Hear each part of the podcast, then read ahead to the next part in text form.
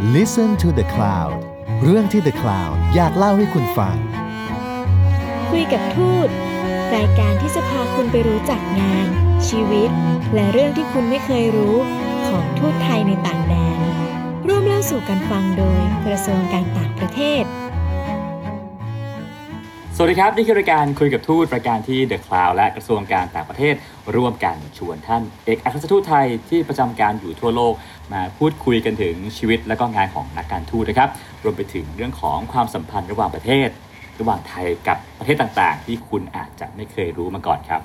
แล้วก็เผลอแป๊บเดียวครับ รายการของเราก็ดำเนินการมาถึง EP สุดท้ายของซีซั่นนี้แล้วนะครับ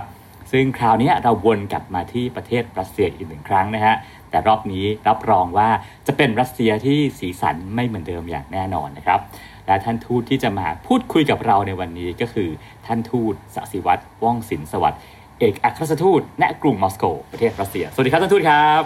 ครับ สวัสดีครับคุณสมพลครับ สวัสดีครับ วันนี้เรามีเรื่องคุยกันมากมายนะครับผม แล้วก็เอามาส่วนใหญ่อาจจะเป็นเรื่องที่ไม่ค่อยเป็นทฤษฎีนักนะฮะ เป็นเรื่องทางปฏิบัติ ซึ่งผมมีทั้งเรื่องฟุตบอลนะฮะเรื่องของการทำงานสมัยท่านอยู่สหภาพโซเวียตมาก่อนก็เคยนะครับ แล้วก็เรื่องการเป็นทูตสายบันเทิงผมไม่รู้พูดถูกหรือเปล่านะฮะซึ่งเราจะคุยกันเรื่องนี้นะครับ คือผมเนี่ยฐานะที่ผมก็เป็นแฟนบอลเหมือนกันนะฮะผมรู้สึกว่าท่านทูตก็คงคนที่ชอบฟุตบอลมากๆแน่ๆท่านทูตครับ ท่านทูตเชียร์ทีมไหนครับ ก็ทีมที่ผู้จัดการเพิ่งโดนไล่ออกไปอะครับแมนเชสเตอร์ยูไนเต็ดครับผมสถานการณ์ในช่วงปีสองปีที่ผ่านมาเป็นไงบ้างครับ แฟนแมนยู ผมผมไม่ถึงกับหาปี๊บมากลุมหัวนะฮะแต่ว่าก็มันก็เศร้าใจนิดหน่อย ทั้งเศร้าใจแทนแฟนแมนยูคนอื่น เศร้าใจแทนโอเล่แทนโค้ชด้วย เพราะว่าก็เข้าใจดีว่าขีดความสามารถเขาก็มีอยู่แค่นั้น แล้วส่วนหนึ่งมันก็คงเป็นเหตุผลด้านธุรกิจด้วยใช่ไหมคงผู้บริหารเขาคงทนไม่ได้นะแฟนจะเสื่อมศรัทธาลงไปทุกวันทุกวันก็ถึงเวลาต้องเปลี่ยนมันก็ต้องเปลี่ยน ว่ามันก็ชีวิตมนุษย์มันก็เป็นแบบนั้นนะครับผม ทีนี้พอท่านทูตที่เป็นคนที่ชอบฟุตบอลมากๆนะครับ มีโอกาสได้ไปประจำการในประเทศ ซึ่งก็มีทีมฟุตบอลที่ก็ขึ้นชื่ออยู่พอสมควรนะฮะท่านทูตเปลี่ยนฟุตบอลให้มันกลายเป็นงานได้ยังไงบ้างอะครับ คือมันมันมาจากความคิดพื้นฐานของผมเองบอกว่าที่เชื่อว่าความสัมพันธ์ระหว่างประเทศเนี่ยอื มมันต้องอาศัยพื้นฐานมาจากความสัมพันธ์ระหว่างคน คือประชาชนกับประชาชน ครับ พอได้อย่างนี้แล้วเนี่ยผมก็มานั่งคิดว่ามันจะมีช่องทางอะไรที่จะเอาคนไทยกับคนรัสเซียให้รู้จักกันมากขึ้นนะมันก็มาที่กีฬาอืมเพราะกีฬามันเล่นโดยคนใช่ไหมแล้วกีฬาที่ทั้งสองประเทศเป็นที่นิยมก็คือฟุตบอลครับแล้วก็เอ่อมวยไทยแน่นอนมวยไทยก็เป็นที่เป็นที่นิยมอยู่แล้วที่นี่นะ แต่ผมคิดว่าทำยังไงที่มันจะเอ่อให้คนได้มาเจอกันได้รู้จักกันจริง ๆ ในขณะเดียวกันมันก็จะมีผลดีอะไรบางอย่างกับวงการกีฬาโดยเฉพาะวงการฟุตบอลของไทยด้วย ผมก็เลยไปสอบแสวงหาสโมสรฟุตบอลดัง ๆ ของรัสเซียนะฮะครับผมถ้าเอ่ยชื่อก็อาจจะรู้จักกันอยู่บ้าง เช่นเซนิตนะฮะเซนต์ปีเตอร์สเบิร์กที่เซนต์ปีเตอร์สเบิร์กนะฮะครับแล้วก็มี CSKA ของมอสโก แล้วก็สปาร์ตักมอสโกอันนี้ที่ผมที่ผมผมไปหาผู้บริหารเขาถึงถึงที่แล้วก็เสนอกับเขาบอกว่าสนใจไหม ผมอยากจะจับคู่ระหว่างสโมสรฟุตบอลอาชีพของรัสเซีย กับสโมสรฟุตบอลอาชีพของไทยครับแต่ผมผมมีเงื่อนไขกับเขาก็คือว่าความร่วมมืออันนี้เนี่ยมันจะไม่ใช่ในเชิงธุรกิจเท่านั้น ผมบอกว่ามันมีควรจะต้องมีสี่เรื่องนะ ครับผมเรื่องแรกคือความร่วมมือระหว่างอะคาเดมีของสโมสร โรงเรียนฝึกสอนฟุตบอลอันนี้ก็เพื่อที่ว่าด้วยความหวังว่าเยาวชนไทยจะมีโอกาสได้ใช้ประโยชน์ตรงนี้ครับผมเรื่องที่สองก็คือการแลกเปลี่ยนการฝึกซ้อมอันนี้มันมันคือนึกง่าย ๆ หน้าหนาวของเขาเนี่ยแทนที่เขาจะไปซ้อมกันกลางหิมะเนี่ยก็มาซ้อมชายทะเลบ้านเรานะฮะอ่าในสนามซ้อมบ้านเราอากาศมันดีกว่ากันเยอะนะ เพราะเราอาจจะเคยได้ยินว่าช่วงช่วงช่วงยุโรปช่วงหน้าหนาวนะฮะทีมยุโรปชอบไปซ้อมกันแถว UAE แถวตะวันออกกลางกัน ใช่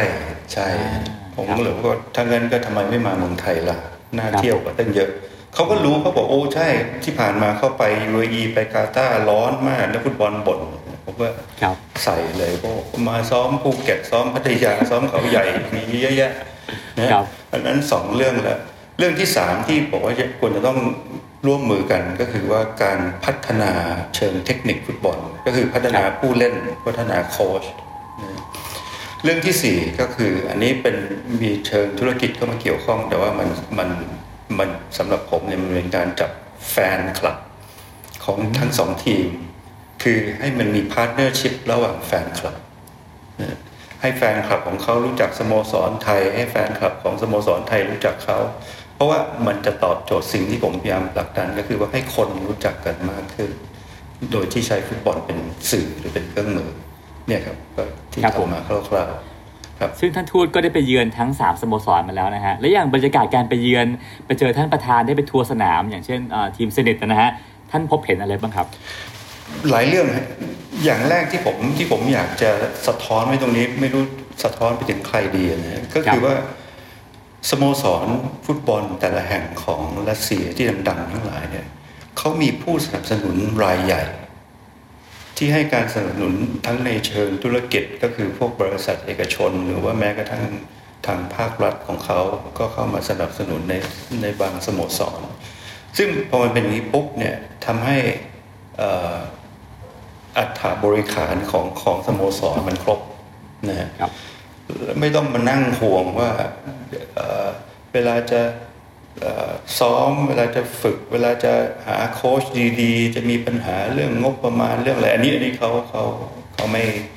ไม่มีปัญหาเรื่องนี้ อีกอันหนึ่งที่ที่ผมบังเอิญไปเห็น อันนี้ผมไปเห็นที่สปาร์ตักมอสโกเห็นแล้วก็แวบเอ๊ะช่องทางทางธุรกิจขึ้นมา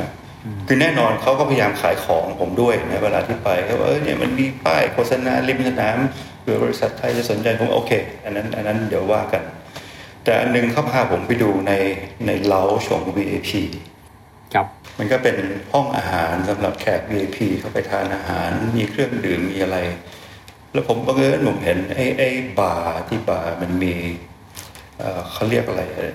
ที่สำหรับกดเบียร์นะฮะครับ มันว่างอยู่อันหนึ่งผมก็เลยถามเอ๊ะนี่ทำไมยูไม่ขายเบียร์เหรอพอเขาขายแต่ว่าเนี่ยเขากำลังเลือกอยู่ว่าจะเอาเบียร์ที่ไหนมาขาย ที่มันจะเป็นที่มันเอกซอติกสำหรับคนรัสเซียนะเบียร์ต่างชาติเบียร์อะไรก็ได้ ผมว่าเออทำไมยูไม่เอาเบียร์ไทยมาขายล่ะอืมเขาเออ เออนะเขาก็เพิ่งคิดออก อะไรเงี้ยคือคือมันมันทำให้ผมสะท้อนใจกลับมาคิดได้ว่า บางเรื่องเนี่ยมันมันมีโอกาสแฝงอยู่ในทุกเรื่องนะเพียงแต่ว่าเราจะเข้าไปหามันเจอหรือว่าเราจะมองมันเห็นหรือเปล่า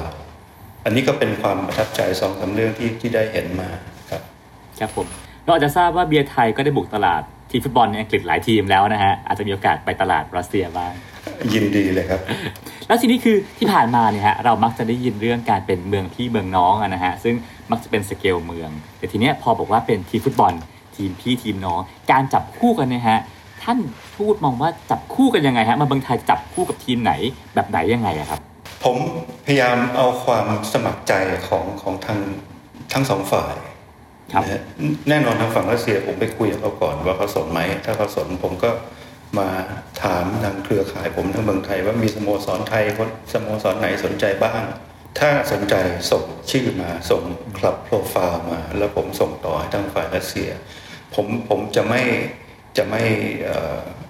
จับคู่กันแบบถูกถุงชน แน่นอนผมผมจะเอามาดูนิดนึงว่ามันมีอะไรคล้ายคลึงกันบ้างไหมอย่างเช่นถ้าเป็นสโมสรที่อยู่ต่างจังหวัดควรจะอยู่กับต่างจังหวัดด้วยกันอะไรประมาณอย่างนั้น แต่ว่ามันมันไม่ใช่ไม่ใช่กฎเหล็กตายตัวนะฮะก็พยายามหาอะไรที่มันมีอะไรคล้ายคลึงกันอยู่บ้างนะฮะ แต่ขอขออนุญาตยังยังไม่เปิดเผยว่าสโมสรไทยเป็นสโมสรไหนเพราะว่ายังอยู่ระหว่างการเจรจานี่ต้องขออภัยจริงๆนะฮะครับผมก็ต้องรอติดตามนะฮะว่าจะเกิดความร่วมมืออะไรต่อไป จะเห็นนักบอลรัสเซียในลีกไทยหรือเปล่านะฮะคงต้องติดตาม ผมอยากเห็นนักบอลไทยในลีกรัสเซียมากกว่าเออฮะทีนี้รัสเซียมันหนาวแค่ไหนฮะท่านตอนนี้บรรยากาศอากาศที่รัสเซียตอนนี้หนาวแค่ไหนฮะมันเริ่มลงไปลบ ต้นๆแล้วนะฮะลบหนึ่งลบสองในมอสโกนะฮะหิมะก็เริ่มลงโปรยปลายแต่ว่าผมใส่อย่างนี้เพราะว่าข้างในตึกมันอุ่น คือคือที่ที่รัสเซียนี่ดีอย่างหนึ่งก็คือว่าพอหน้าหนาวเนี่ยข้างนอกหนาวหนาวทารุณมากนะฮะครับแต่ว่าพอเข้าในตึกนี่เหมือนเหมือนอีกโลกหนึ่งก็คงเหมือนในตะวันออกกลางที่ข้างนอกร้อน แต่ว่าพอเข้าในในตึกปุ๊บเย็นฉ่ำนะมันก็เป็นเป็นสิ่งที่มนุษย์พยายามเอาชนะธรรมชาติอยู่ นะก็ก็ถือว่าได้ในระดับหนึ่ง นั่นเป็นเรื่องฟุตบอลนะฮะทีนี้ครับก่อนจะไปสู่เรื่องบันเทิงอื่นๆนะฮะขอย้อนกลับไปอดีตสักนิดนึงคือท่านทูตเองมีโอกาสได้มาประจำการที่รัสเซียเอง ตั้งแต่สมัยยังเป็นสหภาพโซเวียตนะฮะยุคนั้นเนี่ยบรรยากาศบ้านเมืองเป็นยังไงบ้างครับท่าน ตอนที่ผมมาครั้งนั้นเนี่ยไม่ไม่ได้มาประจำการแต่มาราชการชั่วคราวครับผมก็เป็นแรมเดือนนะฮะเกือบสองเดือน แตกต่างกันโดยสิ้นเชิงนะฮะ ผมผมยกตัวอย่างง่ายๆว่าตอนสหภาพโซเวียตเนี่ยรัสเซียไม่ใช่สหภาพโซเวียตอีกต่อไปแล้วนะฮะแล้วแล้วอันหนึ่งผมไม่แน่ใจว่าเราเรามีภาพที่ถูกต้องหรือยังก็คือว่ารัสเซียเนี่ยไม่ใช่ไม่ใช่คอมมิวนิสต์ไม่ใช่สังคมนิยม ผมยกตัวอย่างจากจากปากของคนรัสเซียเองเลยก็คือคนขับรถผมเนี่ย ครับเป็นคนรัสเซียเนี่ยเคยรับราชการเป็นทหารสมัยสหภาพโซเวียต ผมถามว่าเขาคิดยังไงกับกับรัสเซียปัจจุบันเขาคิดว่ารัสเซียยังเป็นคอมมิวนิสต์อยู่ไหมเขาตอบผมกลับมาบอกว่าตอบเป็นภาษาอังกฤษบอกว่า communist is dead รัสเซียไม่ไม่ไม่ไม่ใช่คอมมิวนิสต์อีกต่อไปแล้ว ทั้งในแง่การเมืองและเศรษฐกิจ ส่วนการเมืองเราจะเรียกมันเป็นแบบไหน จะเป็นประชาธิปไตยหรือไม่อะไรนั้นมันก็มันก็อีกเรื่องหนึ่งนะฮะครับแต่ว่าตัวอย่างอันหนึ่งก็คือว่าพรรคคอมมิวนิสต์ในรัสเซียตอนนี้เนี่ยเอ่อพรรคเล็กนะเล็กมากแล้วแล้วอันนี้ก็อีกคนรถผมก็อธิบายว่ามีแต่คนแก่ๆที่ยังยังนึกถึงภาพสมัยสหภาพโซเวียตยังยังศรัทธาในในอุดมการณ์คอมมิวนิสต์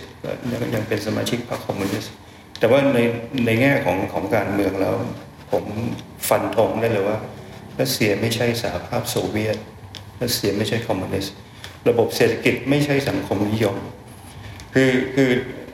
คุณกงกดเข้าไปเดินในในห้างสรรพสินค้าในมอสโกเนี่ยเอาง่ายๆว่าผมเห็นของอเมริกันเนี่ย มากกว่าที่ผมเคยประจำการอยู่ในบางประเทศในยุโรปตะวันตกไปสั่งแล้วแล้วของใช้อะไรทุกอย่างนี่มันมันมีหมด นึกถึงสมัยก่อนเมื่อ 30 กว่าปีที่แล้วที่ผมมาราชการที่ยังเป็นสหภาพโซเวียตเนี่ยล่ามที่เขามาอยู่กับคณะผมเนี่ยเราไปจำได้เลยว่าตอนนั้นไปตอนนั้นเป็นเลนินกราดคือเซนต์ปีเตอร์สเบิร์กเดินเดินอยู่เขาขอแวะเข้าไปในซูเปอร์มาร์เก็ตร้านขายของอันหนึ่ง วิ่งเข้าไปซื้อแปรงสีฟันอืมผมถามบอกว่าซื้อแปรงสีฟันมาทำไม เขาบอกว่าเขาจะซื้อแปรงสีฟันไปฝากให้ลูกสาวเขาเพราะว่าลูกสาวเขาไม่ได้ไม่มีแปรงสีฟันใหม่มาหลายเดือนแล้ว แล้วเขาหาซื้อที่บ้านเขาไม่ได้พอเห็นเขาเห็นปุ๊บต้องรีบเข้าไปซื้ออันนั้นคือภาพในสมัยสมัยสหภาพโซเวียต แต่ตอนนี้โอ้โหถ้าเดินเข้าไปในซูเปอร์มาร์เก็ตในมินิมาร์ทมีทุกหัวมุมถนนอยากจะได้ของจาก ของไทยก็มีนะฮะที่ขายของอยู่ในในซูเปอร์มาร์เก็ตของรัสเซียเนี่ยภาพมันต่างกันโดยสิ้นเชิงเอ่อท่านทูตเองก็มีความสนใจนะฮะในการดำเนินการทางการทูตผ่านเครื่องมือต่างๆ ที่อาจจะไม่ใช่สิ่งที่มันเป็น formal สักเท่าไหร่นักนะฮะเช่น ดนตรีกีฬาศิลปะทำไมท่านทูตถึงนิยมชมชอบการนำสิ่งพวกนี้มาใช้เป็นเครื่องมือทางการทูตครับท่านผมต้องออกตัวก่อนว่า ที่ผมคิดอันนี้ขึ้นมาเนี่ย มันไม่ใช่ไม่ใช่เรื่องของซอฟต์พาวเวอร์คือซอฟต์พาวเวอร์มันเป็นมันเป็น concept ของของชาติหนึ่งเขาคิดขึ้นมาเพื่อจะอธิบายวิธีการเขาแต่ว่าอันเนี้ยมันเป็นมันเป็นสิ่งที่เกิดขึ้นโดยธรรมชาติสำหรับผมเนี่ยมันเป็นธรรมชาติทางการทูตอย่างหนึ่งอย่างที่เรียนตั้งแต่ต้นว่า ประเทศจะรู้จักกันจะเข้าใจกันได้เนี่ย คนต้องเข้าใจกันต้องรู้จักกัน แต่ว่ามันมันน่าเสียดายสำหรับแล้วของไทยกับรัสเซียอย่างหนึ่งก็คือว่า จริงๆแล้วเราเรารู้จักกันมาร้อยกว่าปีนะปีหน้าเราจะฉลองร้อยยี่สิบห้าปีความสัมพันธ์ทางการทูตแล้วแล้วที่ผ่านมาเนี่ยในแง่ของคนเนี่ยก่อนโควิดเนี่ยแต่ละปีมีนักท่องเที่ยวรัสเซียมาเที่ยวเมืองไทยเนี่ยปีละเป็นล้านคน แต่ว่าไอ้อันนี้เนี่ยมันมันไม่ได้นำไปสู่ความเข้าใจหรือว่าความเอ่อ จริงความเข้าใจที่ที่ลึกซึ้งระหว่างกันเลย แล้วจริง ๆแล้วเนี่ยถ้าเราสามารถจะใช้ประโยชน์จากไอ้ความสัมพันธ์ทางระหว่างคนอันนี้เนี่ยเอามาขยายผลให้มันเป็นผลประโยชน์ทางเชิงเศรษฐกิจ มันทำได้เยอะมากนะฮะไม่ไม่ต้องพูดถึงรายได้จากการท่องเที่ยวนะฮะคุณทรงกรดคิดดูว่าคนรัสเซีย1.5ล้านคนเข้ามาไทยใช้จ่ายเฉลี่ยคนละ50,000บาท อันนี้คิดแบบง่ายๆต่ำๆครับผมกี่กี่เจ็ดหมื่นห้าพันล้านบาทแล้วนะแต่แต่อันนั้นเนี่ยผมผมผมคิดว่าหลังโควิด มันก็น่าจะกลับเข้ามาได้ แต่ว่าผมผมผมไม่อยากทำตลาดแมสจะเรียกตลาดแมสก็ไม่ถูก ตลาดตลาดปกติ เพราะว่ามันมีมีทางททท. เขาก็ทำได้ดีอยู่แล้วใช่ไหม ที่จะเอานักท่องเที่ยวกลับมา สิ่งที่ผมอยากจะทำคือผมอยากจะเจาะตลาด niche คือคือถ้าพูดในแง่ของ marketing หน่อยก็คือตลาด niche ถ้าเป็นไปได้ก็ที่เป็นตลาดบน ผมก็จะใช้คำว่าตลาด A บวกประมาณครับผนั้มนเพราะว่าตลาดเหล่านี้เนี่ยเอ่อถ้าพูดง่ายๆก็คือว่าลงทุนน้อยแต่ว่ามันมี value added เยอะแล้วแล้วนิชเนี่ยมันมีนิชได้หลายด้านนะฮะ นิชที่มันเกิดจากการบริโภคของคน เช่นอาหารไวน์กาแฟ นิชที่เกิดจากไอ้ไอ้ไลฟ์สไตล์ของคน เรื่องศิลปะวัฒนธรรม ให้คนรัสเซียในตลาดที่เราต้องการเข้ามาเสพศิลปะในเมืองไทย ในสิ่งที่เรานำเสนอเข้าได้แต่ผมว่ามันมันน่าจะเป็นโอกาสทางทางนอกจากโอกาสทางธุรกิจแล้วเนี่ยมันยังขยายผลในแง่ของของ กลุ่มคนที่เราอยากจะให้เขาเป็น friend of Thailand เป็นเพื่อนของประเทศไทยในในระดับที่มันจะเป็นประโยชน์สำหรับประเทศไทยในอนาคตได้ แล้วปีหน้าฮะที่จะครบรอบ 125 ปีความสัมพันธ์ระหว่างไทยรัสเซียนะฮะท่านทูตจะใช้ศิลปะดนตรีหรือบัลเล่ต์หรือสิ่งเหล่านี้มาช่วยยังไงบ้างครับผมผมขอตอบเริ่มโดยเริ่มจากบัลเล่ต์ก่อนนะฮะครับ คือโดยมากเวลาเราพูดถึงรัสเซียเราจะมักถึงนึกถึงบัลเล่ต์ นึกถึครังบบอลชอยนึกถึงมาลินสกี้อะไรต่ออะไร แต่ว่าจริงๆแล้วมันมีอีกอีกหลายอย่างนะที่ที่รัสเซียมีเยอะ อย่างเช่น อันหนึงที่ผมจะจัดปีหน้าก็คือ Jazz Festival อืมไม่แน่ใจว่าคุณทรงกลดทราบไหมว่าดนตรีแจ๊สเนี่ยเข้ามาในรัสเซียเนี่ยปีหน้าจะครบร้อยปีอืมเพราะฉะนั้นผมก็เลยคุยกับเพื่อนรัสเซีย ซึ่งก็เป็นนักดนตรีแจ๊สฝีมือดี เป็นนักแซกโซโฟนบอกว่าเออปีหน้าเราจัด jazz festival ในเมืองไทยไหม คิดว่าจะจัดประมาณปลายปี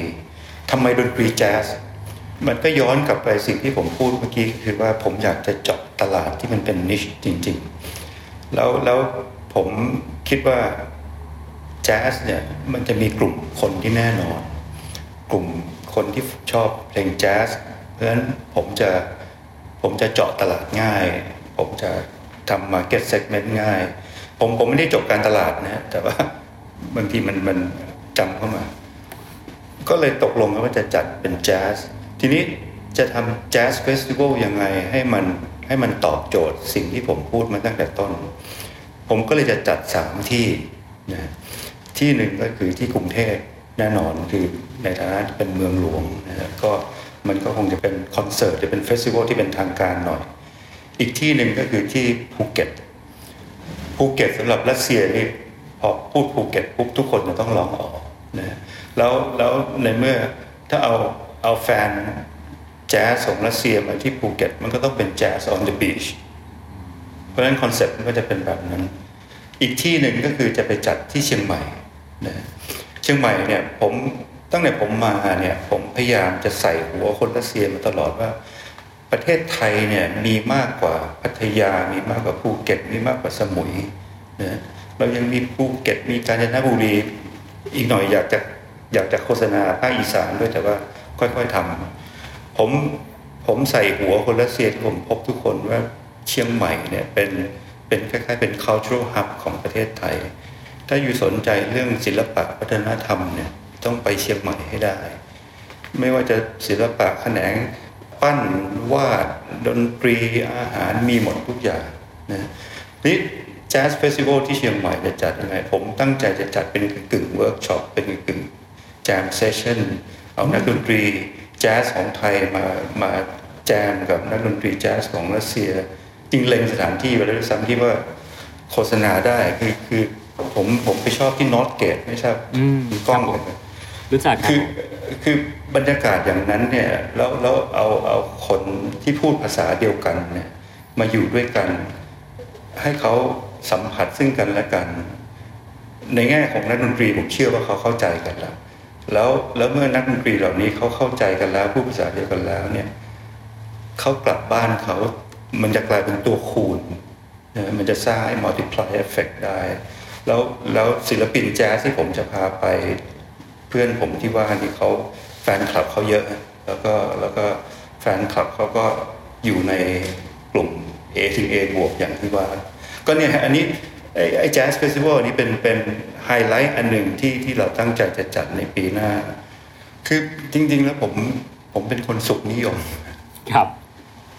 คือแล้วผมมักจะบอกผู้เพื่อนร่วมงานผมทุกคนว่าให้ทำงานอย่างมีความสุข ซึ่งบางครั้งเนี่ยเราเลือกงานไม่ได้ แต่แต่สิ่งหนึ่งที่เราพอพอจะทำได้เนี่ยก็คือทำอย่างไรไอ้งานที่เราได้รับมอบหมายมาทำให้มันกลายเป็นความสุขทำให้มันสอดคล้องกับกับสิ่งที่จะเป็นความสุขสำหรับเรา แน่นอนสำหรับนักการทูตทุกคนเนี่ยหน้าที่หลักก็คือส่งเสริมความสัมพันธ์ระหว่างประเทศถูกไหมทีนี้ส่งเสริมความสัมพันธ์อย่างไร อันเนี้ยผมคิดว่าเราเลือกได้ เลือกให้สอดคล้องกับ บริบทของประเทศที่เราประจำการ เลือกให้สอดคล้องกับบริบทของไทย เมื่อเจอกันแล้วเอามา match เอามาจับคู่กัน มันก็จะเป็น list ของอะไรบางอย่างที่ที่มันมันไปด้วยกันได้ แล้วมาดูว่าอะไรที่เราทำเราจะมีความสุข อะไรที่เราทำแล้วเราจะ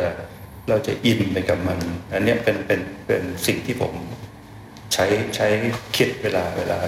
คิดงานขึ้นมาครับ ก็จะถือเป็นถือเป็นวิธีการการทูตอีกแบบหนึ่งที่คิดนอกกรอบ แล้วก็อย่างที่บอกว่าท่านไม่เรียกว่าซอฟต์พาวเวอร์นะฮะแต่อาจจะเป็นการทูตแบบสุขนิยมอะไรอย่างนี้ใช่ไหมฮะทีนี้อ่ามาถึงณวันนี้ฮะวันนี้บรรยากาศของรัสเซียนะฮะที่ท่านทูตบอกว่าไม่ใช่สหภาพโซเวียตต่อไปแล้ว ท่านพูดคิดว่าตอนนี้รัสเซียกำลังจะเติบโตไปเป็นอะไรต่อไปในช่วงปีข้างหน้าบ้างครับ ต่อไปกลัวเดี๋ยว คุณทรงกฎหรือว่าท่านผู้ฟังคิดว่าผมกวน คือรัสเซียก็คงจะเติบโตไปเป็นรัสเซียตามแนวที่เขาเขาอยากจะเป็นครับผมคือคืออันนี้มันมันสะท้อนผมผมพยายามใช้คำง่าย ๆ แต่มันผ่านการกลั่นกรองมา เยอะพอสมควรนะเนี่ยคงเหมือนงานเขียนของคุณทรงกรดอะผมผมรู้ว่ามันผ่านกระบวนการคิดมาเยอะเอ็ดเวยคือรัสเซียเนี่ยเขาเป็นประเทศใหญ่ เพราะฉะนั้นเขาเลือกทางเดินของเขาเองได้ แล้วแล้วเขาสามารถที่จะกำหนดนโยบายกำหนดทิศทางประเทศของเขา โดยที่เขาไม่ต้องเอ็นอ่อนหรือโอนเอียงไปตามแรงผลักดันหรือว่าแรงกดดันของของประเทศอื่นๆมากนัก ลองดูลองดูเหตุการณ์ที่ผ่านมาในในอดีตเนี่ยตั้งแต่เริ่มเป็นรัสเซียมา เขาเขาทำหลายอย่าง โดยที่เขาสามารถยืนหยัดในสิ่งที่เขาอยากจะทำได้นะเพราะฉะนั้นสิ่งที่เป็นความท้าทายสำหรับสำหรับผมในฐานะ เอกทูตไทยเนี่ยก็คือทำอย่างไรให้มันพอเหมาะพอควรกับสถานะของไทย ซึ่งต้องยอมรับความจริงว่าเราไม่ใช่ประเทศใหญ่นะเราเป็นประเทศขนาดปานกลาง แล้วเราก็มีมิตรประเทศ อยู่ทั่วโลกนะทั้งสองฝั่งของมหาสมุทรไม่ว่าจะมหาสมุทรแอตแลนติกแปซิฟิกอินเดียเรามีเพื่อนอยู่หมดเพราะฉะนั้นทำอย่างไรที่จะให้มัน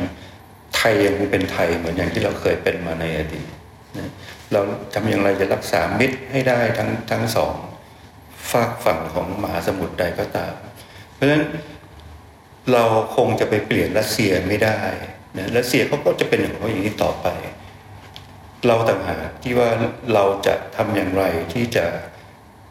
สร้างประโยชน์ของไทยในในในสภาพที่รัสเซียก็เป็นอยู่ให้ได้มากที่สุด ซึ่งแล้วท่านทูตมองว่าแล้วเราจะแสวงหาประโยชน์ร่วมกันระหว่างไทยกับรัสเซียได้อย่างไรครับ ผมเรียนตามตรงนะฮะว่าแน่นอนในที่สุดแล้วทุกอย่างที่ผมทำเนี่ยมันก็จะย้อนมาที่ผลประโยชน์ของของไทย ผลประโยชน์ทางการเมืองนี่นี่ไม่ไม่ไม่ต้องไม่ต้องอธิบายความกันมากนะเพราะมันมันก็อยู่ในอยู่ในนโยบายต่างประเทศของไทยอยู่แล้ว แต่ว่าผลประโยชน์ทางเศรษฐกิจนี่สิที่ที่เราจะต้องคิดให้ดีโดยเฉพาอย่างยิ่งช่วงหลังหลังโควิดนะแน่นอนท่องเที่ยวทำอย่างไรที่จะให้นักท่องเที่ยวรัสเซียกลับมา แต่ว่าผมคิดให้มันยากไปกว่านั้นก็คือว่าทำอย่างไรที่จะให้ ให้คนเดินถนนของไทยประชาชนทั่วไปของไทยเนี่ยได้ประโยชน์อย่างเต็มที่จากนักท่องเที่ยวรัสเซียที่จะกลับมานะครับผม เวลาก็ล่วงเลยนะฮะ เรามาถึงคำถามสุดท้ายกันแล้วเลยเมื่อคืนฮะผมอ่านหนังสือเล่มหนึ่งนะฮะเขาบอกว่าช่วงตอนสงครามโลกครั้งที่สองเนี่ยตอนที่อเมริกากับรัสเซียเนี่ยร่วมรบด้วยกันนะฮะมีการทำหนังสือเล่มหนึ่งฮะเป็นพ็อกเก็ตบุ๊ก pocket size เอาไว้ให้ทหารอเมริกันเนี่ยพกติดตัว เขาบอกว่า หนังสือชื่อว่าเป็นคู่มือการเป็นเพื่อนกับชาวรัสเซียฮะเพื่อแนะนำว่าทหารอเมริกันถ้าเกิดคุณเจอชาวรัสเซียนะจงทำต่อไปนี้คุณจะได้เป็นเพื่อนกับชาวรัสเซีย ผมจะถามท่านทูตว่า ถ้าท่านทูตต้องเขียนคู่มือกับการเป็นเพื่อนกับชาวรัสเซียบ้าง อยากแนะนำคนไทยว่าอะไรครับ ว่าต้องทำอย่างไรถึงจะเป็นเพื่อนกับชาวรัสเซียได้ครับ ง่าย ๆ จริงๆไม่ถึงกับเป็นเล่มนะพูดคำเดียวก็คือว่าเราก็เราก็ถ้าใช้ภาษาอังกฤษก็คือก็ be yourself เราก็ เป็นคนไทยของเราอย่างนี้นะเพราะจริง ๆแล้วเนี่ยคนชอบคิดว่าคนรัสเซียเนี่ยจะหน้าดุใช่ไหมจะแบบไม่ค่อยแสดงอารมณ์เลยจริงๆแล้ว ผมก็เคยคิดอย่างนั้น แต่ว่าในที่สุดแล้วพอได้สัมผัสจริง ๆ แล้วเนี่ยเขาก็เหมือนคนไทยแต่เพียงแต่ว่าไอ้รูปลักษณ์ภายนอกเขาอาจจะไม่ได้ยิ้มเหมือนคนไทย ซึ่งประเทศอื่นก็เป็นนะไอ้ไอ้ที่ไม่ได้ยิ้มเยอะๆเหมือนคนไทยเนี่ยในยุโรปทั้งหลายประเทศที่ เดินไปถึงขนาดในประเทศหนึ่งมีคนเตือนผมว่าเดินไปตามถนนอย่าไปยิ้มให้คนอื่นนะเดี๋ยวเขาหาว่าเราบ้า อันนี้อีกประเทศหนึ่งในในยุโรปเพราะฉะนั้นวิธีการผูกมิตรกับกับรัสเซียก็ก็คือเราก็ดำรงความเป็นไทยของเราอย่างนี้ แล้วก็แล้วก็จริงใจกับเขา แล้วเขาก็จะจริงใจกับเรา แล้วก็มองเขาเป็นเพื่อนมนุษย์ร่วมโลกคนหนึ่งเขาไม่ใช่ไม่ใช่มนุษย์มาจากดาวอังคารหรือดาวพฤหัส เขาเขาก็อยู่โลกใบเดียวกับเรานะฮะแล้วก็อาจจะด้วยสภาพอากาศมั้งทำให้เขาอาจจะยิ้มยากตั้งหน่อยนึงแต่ว่าก็ลองมาเที่ยวรัสเซียตอนหน้าร้อนดูก็ได้ก็อาจจะเห็นรัสเซียอีกแง่มุมหนึ่งแต่ผมผมอยากจะฝากคุณทรงกรดว่าลองหาโอกาสเขียนอีกสักเล่มหนึ่งนะเป็นดาวหางเหนือทางรถไฟทรานไซบีเรียอะไรอย่างเงี้ยครับผมอาจจะอาจจะมีแง่มุมอะไรสนุกสนุกๆมา แชร์กันได้ ได้เลยครับผม แล้วก็ทั้งหมดนี้นะฮะก็คือประสบการณ์ของท่านทูตนะฮะที่พูดถึงเรื่องของความสัมพันธ์ระหว่างประเทศ ผ่านสิ่งของหลาย ๆ อย่าง ที่เราไม่คิดว่าจะมาสร้างสัมพันธ์กันได้นะฮะไม่ว่าจะเป็นแต่ฟุตบอลนะฮะที่ฟุตบอลดนตรีแจ๊สนะฮะถึงงานศิลปะบัลเล่ซึ่งก็ถือว่าเป็นการปิดฉากตอนสุดท้ายของรายการคุยกับทูตซีซั่นนี้อย่างสวยงามนะครับด้วยรับการด้วยด้วยการมอง การทูตในมุมใหม่ที่ผมว่ามันใหม่มากๆนะครับ วันนี้นะครับต้องขอบคุณท่านทูตสศิวัตรว่องศิลป์สวัสดิ์มากๆนะครับ ผมที่มาเป็นแขกให้กับเราตอนสุดท้ายขอบคุณท่านทูตมากครับครับครับผมด้วยความยินดีครับ สวัสดีครับครับผมสวัสดีครับ ติดตามเรื่องราวดีๆ และรายการอื่นๆจาก The Cloud ได้ที่ readthecloud.co หรือแอปพลิเคชันสำหรับฟังพอดแคสต์